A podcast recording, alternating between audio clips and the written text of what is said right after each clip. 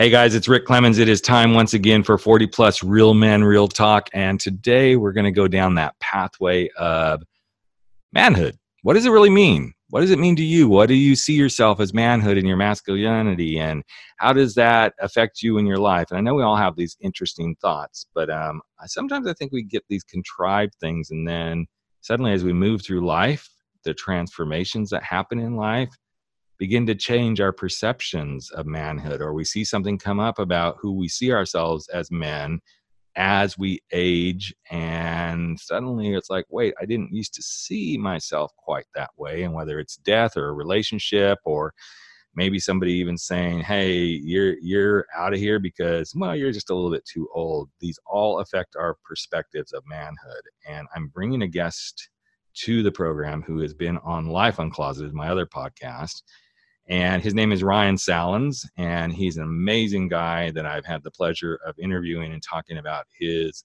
life and his journey. And I'm not going to give you any insights because I think the conversation will unfold to where we need to be. So, Ryan, I'm so glad to have you here, man, and excited for you to talk about your new book, um, Transforming Manhood. So, welcome to the podcast, buddy. Oh, thank you, Rick. I appreciate it. Yeah, yeah. So it's been a few years since we've chatted, and lots of stuff has gone on for both of us. But um, you've gotten a little older and wiser as we all do. So I'm curious, what was behind this thing with transforming manhood? Why did this suddenly become the thing you knew you needed to write? Well, I've quickly discovered over the years that my life's work is really based on my life's experiences. And so, uh, as an author and a speaker, I had a book come out in 2012 called Second Son that explored my transition from female to male living in the heartland.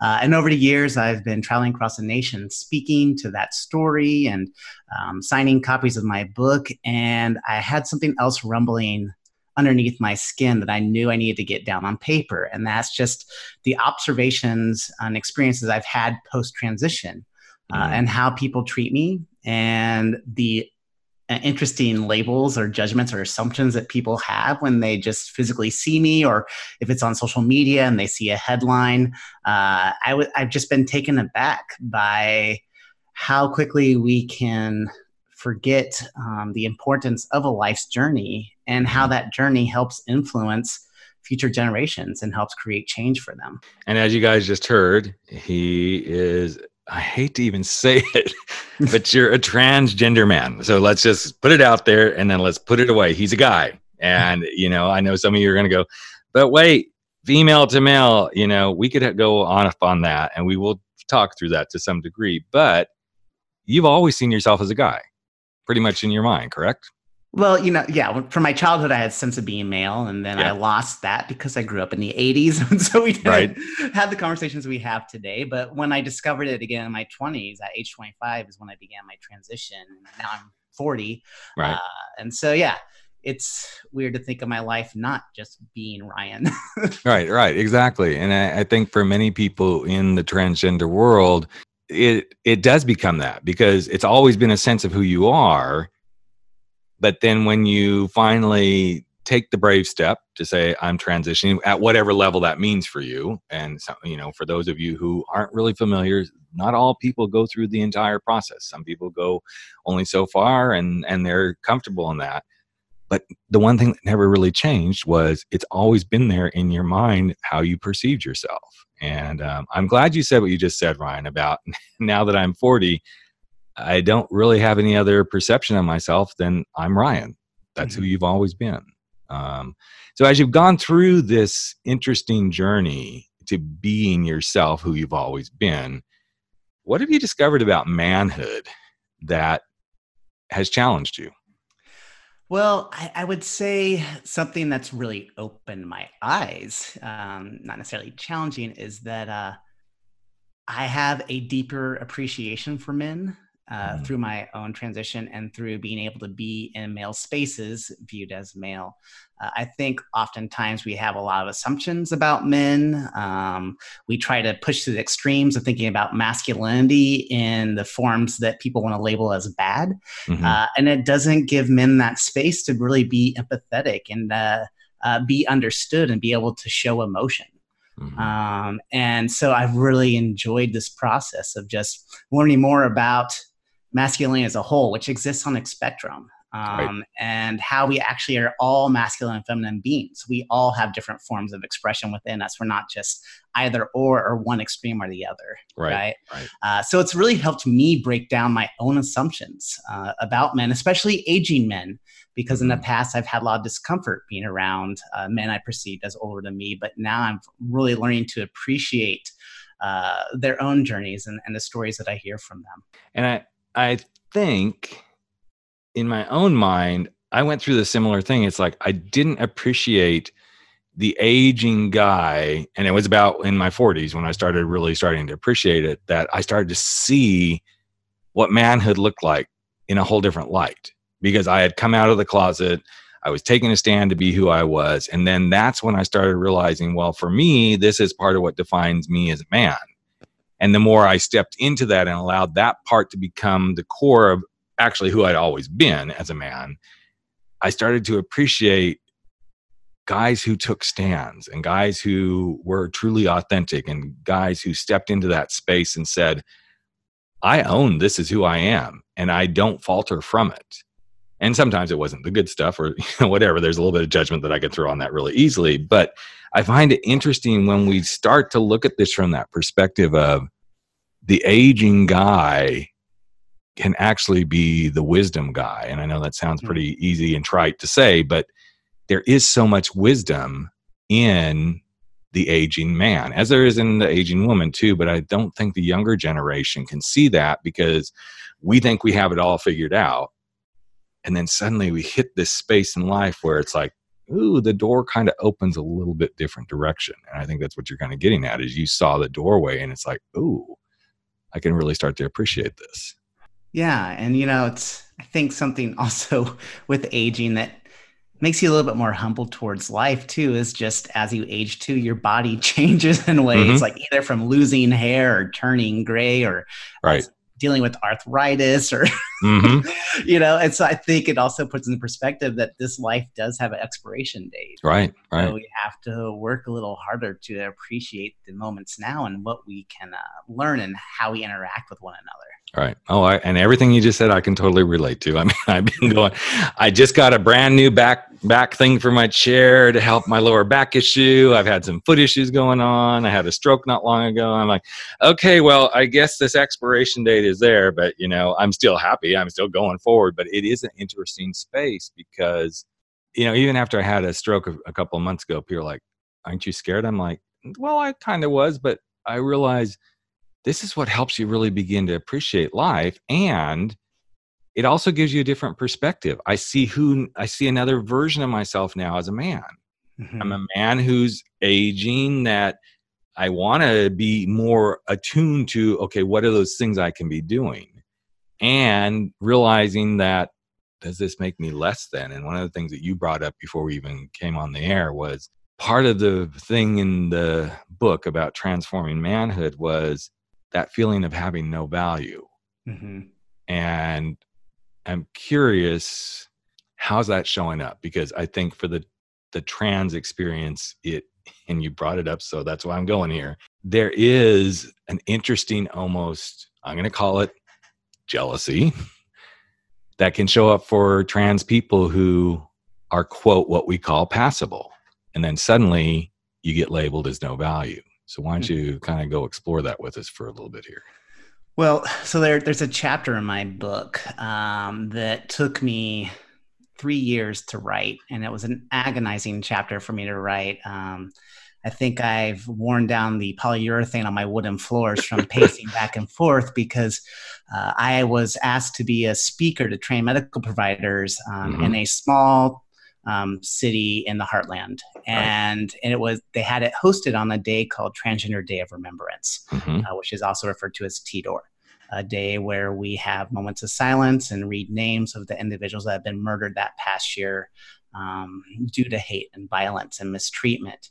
And so I gave this talk, I shared the article about it, and I had a young trans man attack me, uh, saying, asking if in a very accusatory way online of I quote, you don't see a problem with a white cis passing trans man speaking at a TDOR event.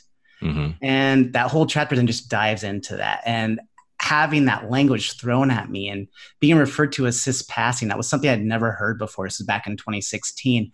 And it completely erased my whole lived experience as a trans person that has been fighting for the trans community and actually the LGBT community as a whole uh, mm-hmm. since I came out back in 2005.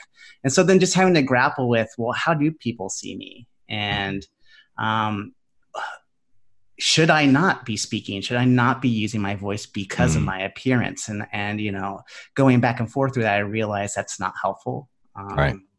And so I'm hoping with through the book we can have deeper thoughts and challenge ourselves a little bit more mm-hmm. about mm-hmm. how quickly we want to label or judge someone based on what we see or based on a headline uh, on social media. Right. But I also think what happens in those cases, or what I believe happens in those cases, is there's a concept within, and I don't know this person, but I'm just going to go out there. There's a a concept within their own mind of how can Ryan be this when I'm incapable of being this? There's like almost a well, he's passing, but I'm not. So then that jealousy comparison, and you know the the old quote, "Comparison is the killer of joy." There was a piece of joy that he was killing within himself by bringing that up. It's like, well, maybe because of what Ryan has transpired, and and for those of you who don't even know what Ryan looks like, I would invite you to Google. We'll have some photos of a photo of him too. But Ryan is, for all intents and purposes, a very masculine guy. And people sometimes go, but, but, but, let go of the buts. This is Ryan. He's a guy. And I think that jealousy is what gets in the way of so many things for so many people and I've had the same thing happen. You can't, you're not really gay because you were married and you had, you birthed children. Go figure. You know, it's the same sort of thing. It's these definitions of manhood within our own LGBTQ community that exacerbate sometimes what society as a whole starts to see about our own community. So as you experience that, what was the thing that was able to help you like step beyond and some insights you saw from that experience that helped you grow through that and finally master this chapter so to speak well i had a good two or three months of just self-pity and hating myself mm-hmm. uh, but fortunately i actually started therapy again because of this which i'm actually very grateful for because it allows me to be challenged in mm-hmm. a room with someone and push back on the self-doubting self-talk that i've had so what it really taught me is to try to step into other people's shoes and ask myself, what is really going on here? Because this mm-hmm. really wasn't about me speaking. Right. It was something deeper that this person was struggling with, uh, and I'm so I'm trying to do that more and more on all issues. So this book explores politics, it explores relationships, uh, and I'm always trying to put myself in other people's shoes. Even when I was at a speaking event where some kids came in wearing uh, "Make America Great" hat, great again mm-hmm. hats on, and just my experience with that as well um, we need to allow space for the discomfort um, in order to hopefully listen or take away something to expand our own understanding of the topics we don't understand. But it's hard. It is. This is it lifelong is very, work. it is. It's very hard. And, you know, ironically, right before we got on the call, I was having a a conversation with uh, um, actually a technical company and uh, it was one of those conversations well it sounds like you're the one causing the problem. And of course that just boy that just pushes me up when it's a technical thing. It's like well no your thing is not working the way it's supposed to. And you know we're coming up on doing this recording and i'm like okay i, I don't have time for this. And the one thing i realized after i got off the phone is i wasn't allowing myself to kind of step into their shoes. And i needed to do more of that even though i do know this issue is not happening the way they're saying it, you know. And it reminded me, okay, Rick, sometimes you got to like just take the breath and go, okay, so you're saying it's this, I'm saying it's this. How are we going to resolve this? Because that's what it takes to be empathetic and step into those kind of shoes. But it's not easy. Mm-mm. In fact, it's probably one of the hardest thing I think for we for we as men to do because our masculine energy is so strong at times and I don't care if you're gay, straight, bi, trans, whatever.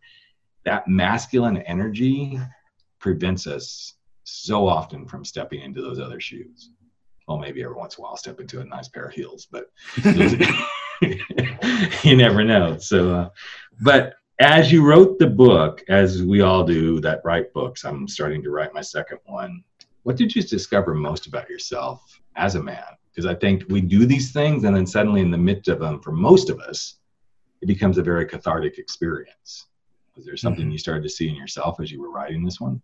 Oh, I mean, there's just so many layers right. that I think, especially when you dive into writing, that you start to learn about yourself as you challenge yeah. yourself. Uh, I think for me, again, what I was able to do through this book is just to break down the stereotypes of the word man uh, and our assumptions of that word, and recognize that really this it's there's so many things that fall underneath that word right. that it's not just one thing, and it's not a stereotype, and it's not again good or bad. Mm-hmm. Um, what do you think is the is and this is one of those big questions, Ryan, so you can slap me if you want to, but what do you think the definition of manhood is for you? Uh, I say for me personally is being able to walk in this world and live in this world as a man because mm-hmm. I am. I'm not a woman, uh, but move them past that word and just being able to live in this world as finally a full human mm. um, with my beard and yep. my muscles that I kind of have that they're shrinking a little bit with age too. yeah, yeah that happens. Trust uh, me. They either shrink or other stuff starts to add on. So yeah, yeah. that's going to happen because I, I know you're a much leaner build than I am, but I'm like, okay, this this fat thing, it's like I eat well, but you know, hey, why do you continue to blossom overnight? And I'm like, really? You're just going to keep growing, aren't you? So, but it, it is an interesting thing. But I love this what you just said to to walk and live in the world as a man, but more as just a human. Mm-hmm. That's really powerful because if we took away the labels, at the end of everything, we're just human. And so many people don't see that piece because yeah. we put the labels on the label. And, and especially you, as someone who has been through this in a, way that most people will never experience because everything that's gotten you where you are is because there's a label. You were a woman, quote, woman, and now you're a man. But at the end of the day, Ryan's a human. It's that simple. And, and if we took away the labels, I'm wondering how different the experience would be. Yeah, you saying that just made me quickly go to a uh, just a couple sentences I wrote in the book that I said being transgender, you quickly see how messaging around gender deeply impacts our understanding of self and expression, mm-hmm. and also how quickly society can push you into the box it feels most comfortable with constructing. What we need to understand is that a given label and the associated box do not define a person, but rather confine them. Mm. I love that. A given label does not define the person, but combines them. Wow. That's powerful, man. And I have felt that myself. You know, oh, you're not gay because you bred a child. There's a whole label there. Mm-hmm. It's as, as if I'm less of a gay man because I was able to have sex with a woman. I mean, and then I know you get this because there's this whole thing that happens in with people and their view of transgender that it, it all starts with oh it's a sex thing. No no no. Mm-hmm. it, uh, it starts at a whole different place folks. Let us pull out the book and teach you. You know their sexuality is a whole different piece of who they are. And um, it, it's very frustrating when we see this but i love that given label. Um, that was powerful man. I'm so glad you wrote this. So what's your biggest hope for this book? What would you like to see it do for someone who picks up the book and reads it? I would like people to be able to sit and read the whole book and to be open and to start to recognize where they're being assumptive, uh, where they have potentially labeled or judged someone, uh, and try to take a pause and take a step back and recognize that this world is not going to change if we continue to point fingers, if we continue to close our ears, if we continue to just try to dismiss someone uh, because of either their political identity, their religious or spiritual identity, their age, their disability, any of that. We we we are so complex and this life is so challenging that we need to start appreciating the whole being and also recognize that we're going to screw up. This is all part of the learning process. Um, and we need to give that space to be able to continue to grow because if we don't, we're not. And we're not going to be able to live in a world where we can work together and the book just came out, right? Yes, that's awesome. It did, and it'll be available. I'm assuming wherever fine books can be sold, it'll be available in all those locations. And um, you're going to be doing any kind of a book tour, or just using it as you go out and speak, or a little bit of both. Uh, a little bit of both, but mostly it'll be traveling with me when I go out and speak. Yeah. That's awesome. And that to be the most effective way to one be able to get people interested in more, invested in a story is actually sitting and listening to someone uh, yeah. before picking it up and reading. Yeah, absolutely. So one last question before we wrap it up here, man. Um, what are you appreciating most about being a man now that you're in your 40s? Um, I think being able to feel more confidence in using my voice uh, and also being more able to be an ally to women. Mm-hmm. Um, a couple weeks ago, I was at one of my favorite uh, brewery slash restaurants in town. And my friends and I noticed there was this guy at the bar that kept hitting on the bartender who was a very attractive woman, but that's not, you know, yes, she right. was, but you shouldn't be just hitting on her. And I could tell that she was really uncomfortable, and I could tell she kept mm-hmm. leaving and walking in the kitchen and had really short answers. And finally, he he hit on her again, and I just said, "Hey, buddy, knock it off. She mm-hmm. doesn't want it. It's considered sexual harassment. Stop." Mm-hmm. Uh, and he did stop but then when he was leaving, he came up to me. This was a big guy, very, mm-hmm. very big guy to, compared to me. He wrapped his arm around me and was like basically bear hugging me, and he just wanted to beat me up, right? And I guess you know it's like I'm still proud of myself for being an ally towards her. And I yeah. what happened in that moment is that this guy just doesn't understand. But I'm hoping maybe he can open up mm-hmm. his eyes a little bit more and have more awareness about where's it's appropriate and inappropriate um, mm-hmm. to have those type of actions. um, I, I, wish I would have got a free drink over that, but yeah, that's okay. that's okay. But the but the thing is, is you took the chance. You did what you knew in your heart you felt you needed to do, and you you went a direction that most guys would probably hold back from doing, even if they feel it. Mm-hmm. They would hold back from doing it, you know. And um, good on you, man. That's yeah. awesome. Yeah, he's so, like, uh, I, you know, I really just want to beat you up right now. And I just said to him, I'm sure you do. Mm-hmm. in a mm-hmm. very calm way. exactly, exactly. so, oh, well, that's awesome. Well, I'm so excited for you in the book. I'm glad you're continuing to use your voice, Ryan, and and I'm really glad that we got to reconnect again. It's been a while, and um, I follow you from afar, and always just enjoy seeing what you're bringing to the world and doing and thanks for carving out time to be here on 40 Plus Real Men Real Talk. I really appreciate it, man. Yeah, absolutely, Rick. Thank you for having me. Of course. And we will have everything you need to connect with Ryan on the website, his website, and where you can get the book and all that sort of stuff. But um, and guys, just remember, just because of who you are and the label you wear does not define who you are as a man. That's a wrap for 40 Plus. Real men, real talk. Where size doesn't matter. We drop our bullshit get over our screwed up fears, make bold moves, and live life without apologies. Don't forget to join us on Facebook at 40 Plus Real Men, Real Talk, where the conversations continue.